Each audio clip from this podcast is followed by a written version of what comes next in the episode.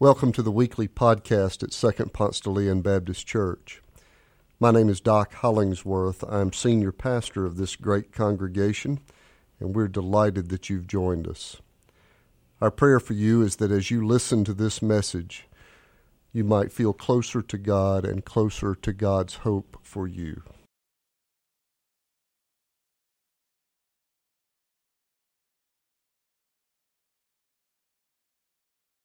Good morning. Our scripture reading today is Isaiah 65, verses 17 through 25.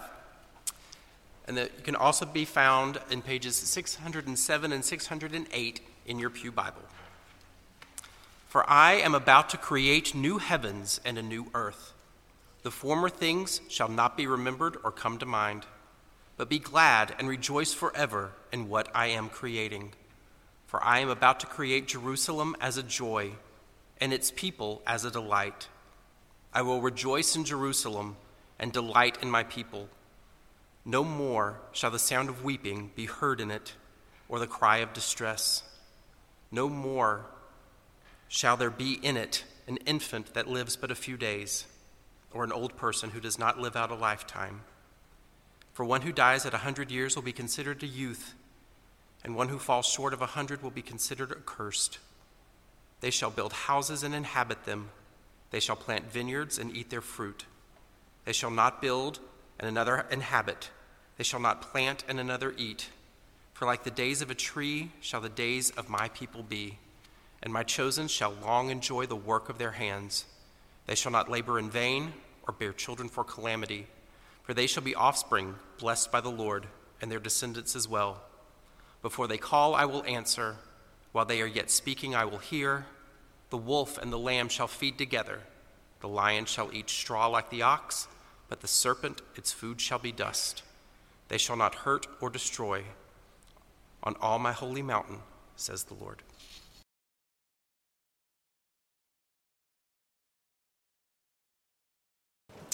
Have you ever had the experience when you're going to the internet just to check something that should take 10 seconds? And then you just keep clicking and click, and 20 minutes later, you've just lost this whole chunk of your life. I should probably confess to you a Google Earth addiction. I mean, I go, I go just to find where I'm going to have lunch with somebody in Vinings, and then I just get fascinated by looking at it in greater Atlanta and where it is in Georgia. And I zoom on out. Look, there's Jay Christopher's in the northern half of the United States. I mean, it, it, I just go crazy moving in and out of this. My, if you go to my childhood home in Doraville and go to the little picture, I can see my bedroom window. And before you know it, I can see it in the northern hemisphere where my bedroom window is. I just get taken away by this whole thing. Well, one of the questions I've got to ask every time I prepare to preach is which Google Earth setting is this passage inviting? I mean, is this an intimate shot like of the window of my childhood home? Is this a, a, a shot that's inviting us to take a really close, intimate look at our lives and maybe it's time to clean out the basement of our sin? Is it a wider shot that is, is addressed at the church? How we need to be the people of God in this community, the church? Is, is it wider still? Is it how should the Christian be a civic citizen in the country, whatever it happens to be? Well, today's passage is just about as wide as Google Earth can go. It, it's all the way back to where it's just that little earth ball on a white screen. Today we're called to pull everything back so far that we talk about the kingdom of God and what this cosmic reign might look like. And it's Isaiah's strategy to begin with the end, to post a picture of what the kingdom of God might look like in its fullness and then invite us to just reach for it, to just be drawn into this compelling vision of what God is doing in the world. I first ran into this strategy reading Stephen Covey books. Others of you did too. You remember the exercise in the uh, Seven Habits of Highly Effective People book? I think it was chapter two, maybe. This wonderful exercise where he invites the reader to begin with the end in mind. He invites us to imagine our own funeral and to write out fully what we hoped other people would say at our funeral. Your coworkers coming up to the pulpit to say a word at your funeral, write out everything you wish your coworker would say about what it's like to work with you. Uh oh, here comes your daughter. She's coming up to speak at your funeral. Write out everything you wish she would say about what it was like to be your daughter. And if you do this strategy, if you can see the end, you might have a chance of being inspired enough by that to map out a life that reaches into that hope. That's what Isaiah is doing here. That's exactly what he's doing. He's casting a vision of God's a, vision of God's kingdom in hopes that we might be inspired to align our lives into that vision of love. So I'm going to read. I'm going to read some more of what Eddie read just a little while ago. I'm not going to read all of it, just snippets. But I beg you to not reduce this soaring poetry into literalism Isaiah, Isaiah intends to invoke an aspiration. He's using images and cadence and poetry to ignite this vision of what the world could look like. This passage is full of more pictures than ideas infant and old person, houses and vineyards, wolf and lamb, lion and ox. It's full of words that sparkle like joy delight, rejoice. I am creating. You don't have to close your eyes. You might want to close your eyes. I don't know. But I do want to ask you to let loose your holy imagination so that you can see and feel and taste and hear this wide image of the day that God is calling us toward. For I am about to create new heavens and a new earth. But be glad and rejoice forever in what I am creating, for I am about to create Jerusalem as a joy and its people as a delight. No more shall the sound of weeping be heard in it or the cry of distress. Before they call, I will answer. While they are yet speaking, I will hear, says the Lord. The wolf and the lamb shall feed together. The lion shall eat straw like the ox, but the serpent, its food, shall be dust. They shall not hurt or destroy on all my holy mountain says the Lord.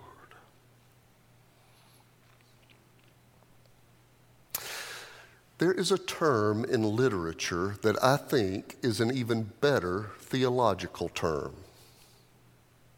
I had a preacher friend this last week use this term, and she said, I think it might be my favorite word in the English language. She said, I don't ever use it at dinner parties, but just in terms of orienting my own life, this might be my favorite word. The word is proleptic. In literature, when it's used, it's when the chronological order of a story's events have been disturbed and the narrator tells future events out of turn. That is, the future event is happening now in the story. But theologically, living proleptically is living as though the future has already happened. Living proleptically is living as though the not yet reign of God is already. Living as though what you have hoped for has already occurred. In the first recorded words of Jesus in the Gospel of Mark, Jesus says, The time is fulfilled and the kingdom of God is at hand. Repent and believe the gospel. That, the kingdom of God is, the kingdom has come, the kingdom is, and the kingdom is not yet. So we live proleptically. We live as though what we hope for has already happened. So, how do we do that? I mean, we're coming off an election week, which is a pretty loud reminder that the joy and delight of a new heaven and a new earth ain't quite yet. Isaiah imagines a world, a kingdom where there will be no more weeping, no more cries of distress. This week we heard both. He imagines a world where people eat what they plant, enjoy the work of their hands, labor not in vain, where one group doesn't build and another group inhabit, and this world is not yet. He imagines a kingdom where the wolf feeds with the lamb, and we live in a kingdom where the wolf feeds on the lamb. He imagines a world where the lion eats straw like the ox, but right now the lion kills to eat. That's what lions do in the, in the wild. On the holy mountain of Isaiah's imagination, people do not hurt or destroy. And our culture just funded another multi million dollar political media campaign to, designed to do just that to hurt and destroy. How do we live as citizens of a new heaven and a new earth in this mess? This is probably an aside, but I'm pretty sure I would vote for a candidate whose TV ad said, My opponent is a good person. She loves this state. She loves her family. I think she keeps her yard neat. I just think my political philosophy is better than hers, and I'd like to tell you why my ideas I think are better. I'm pretty sure I'd vote for that person. Jesus says, The kingdom of God is at hand. Isaiah says, It's a place where there is no more weeping, there's no more distress. There is a new heaven, a new earth. There is joy and delight and rejoice. It is a place where people no longer hurt or destroy. For the Christian to live proleptically, we have to live with the end in mind. We live in a world where love rules, where we see an already assured conclusion to the story. Where the wolf and the lamb graze together, where love wins, and we know love wins because we know the part of the story where the stone was rolled back. We've been assured that love already wins. Now we're called to live like it to be ambassadors of a new kingdom. The Christian is called to join God in this grand vision, this big Google Earth view of the world as it could be. And by Christ's victory, it already is. We live as though what we hoped for is already. It means that we will never, never participate in the ugly ground game of political hatred. We will never tear other people down to build ourselves up. We will never post on Facebook anything that does not, not look like we are inhabitants of a new earth where wolf and lamb feed together. We are citizens of the holy mountain where people do not hurt or destroy. We live differently because we live in a God shaped narrative where love wins, and we are called to join into that story.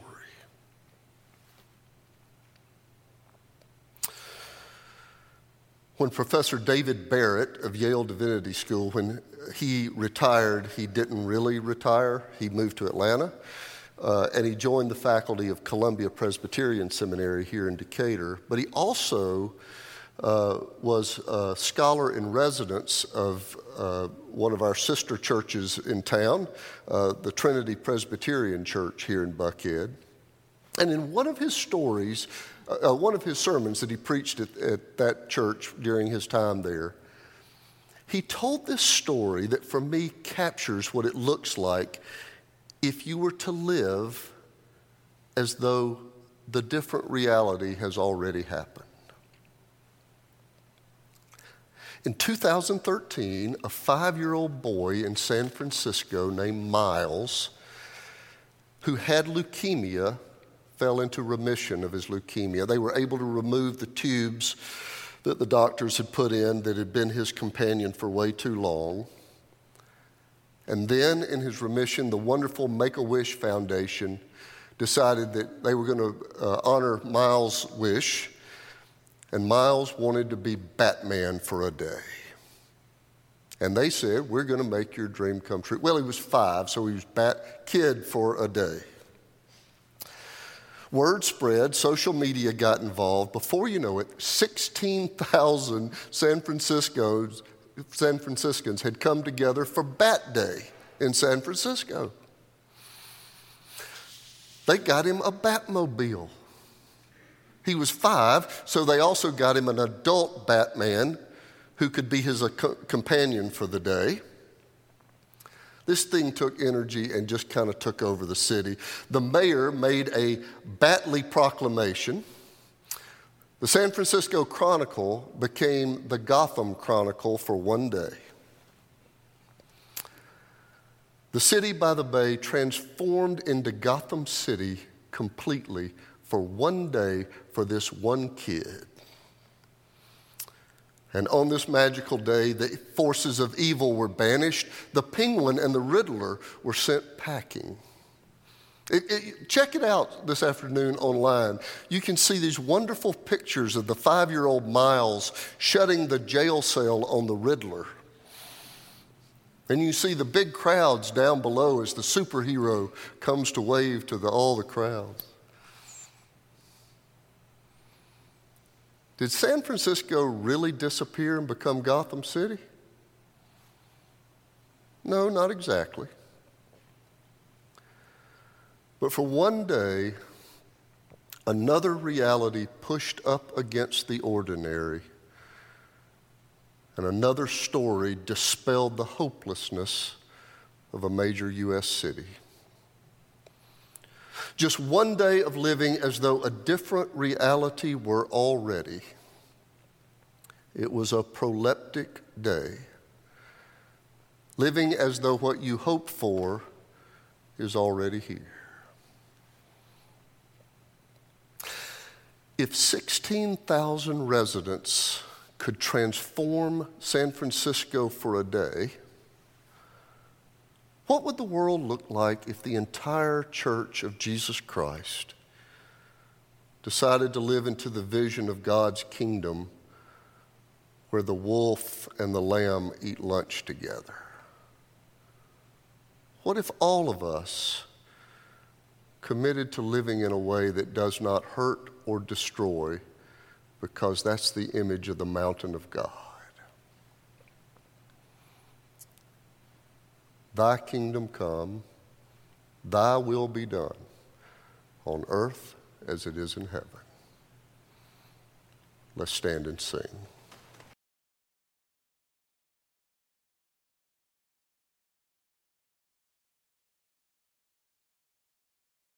Thanks for joining us. If you live in the Atlanta area or visiting Atlanta, come and worship with us in person on Sundays at Second Ponce de Leon Baptist Church.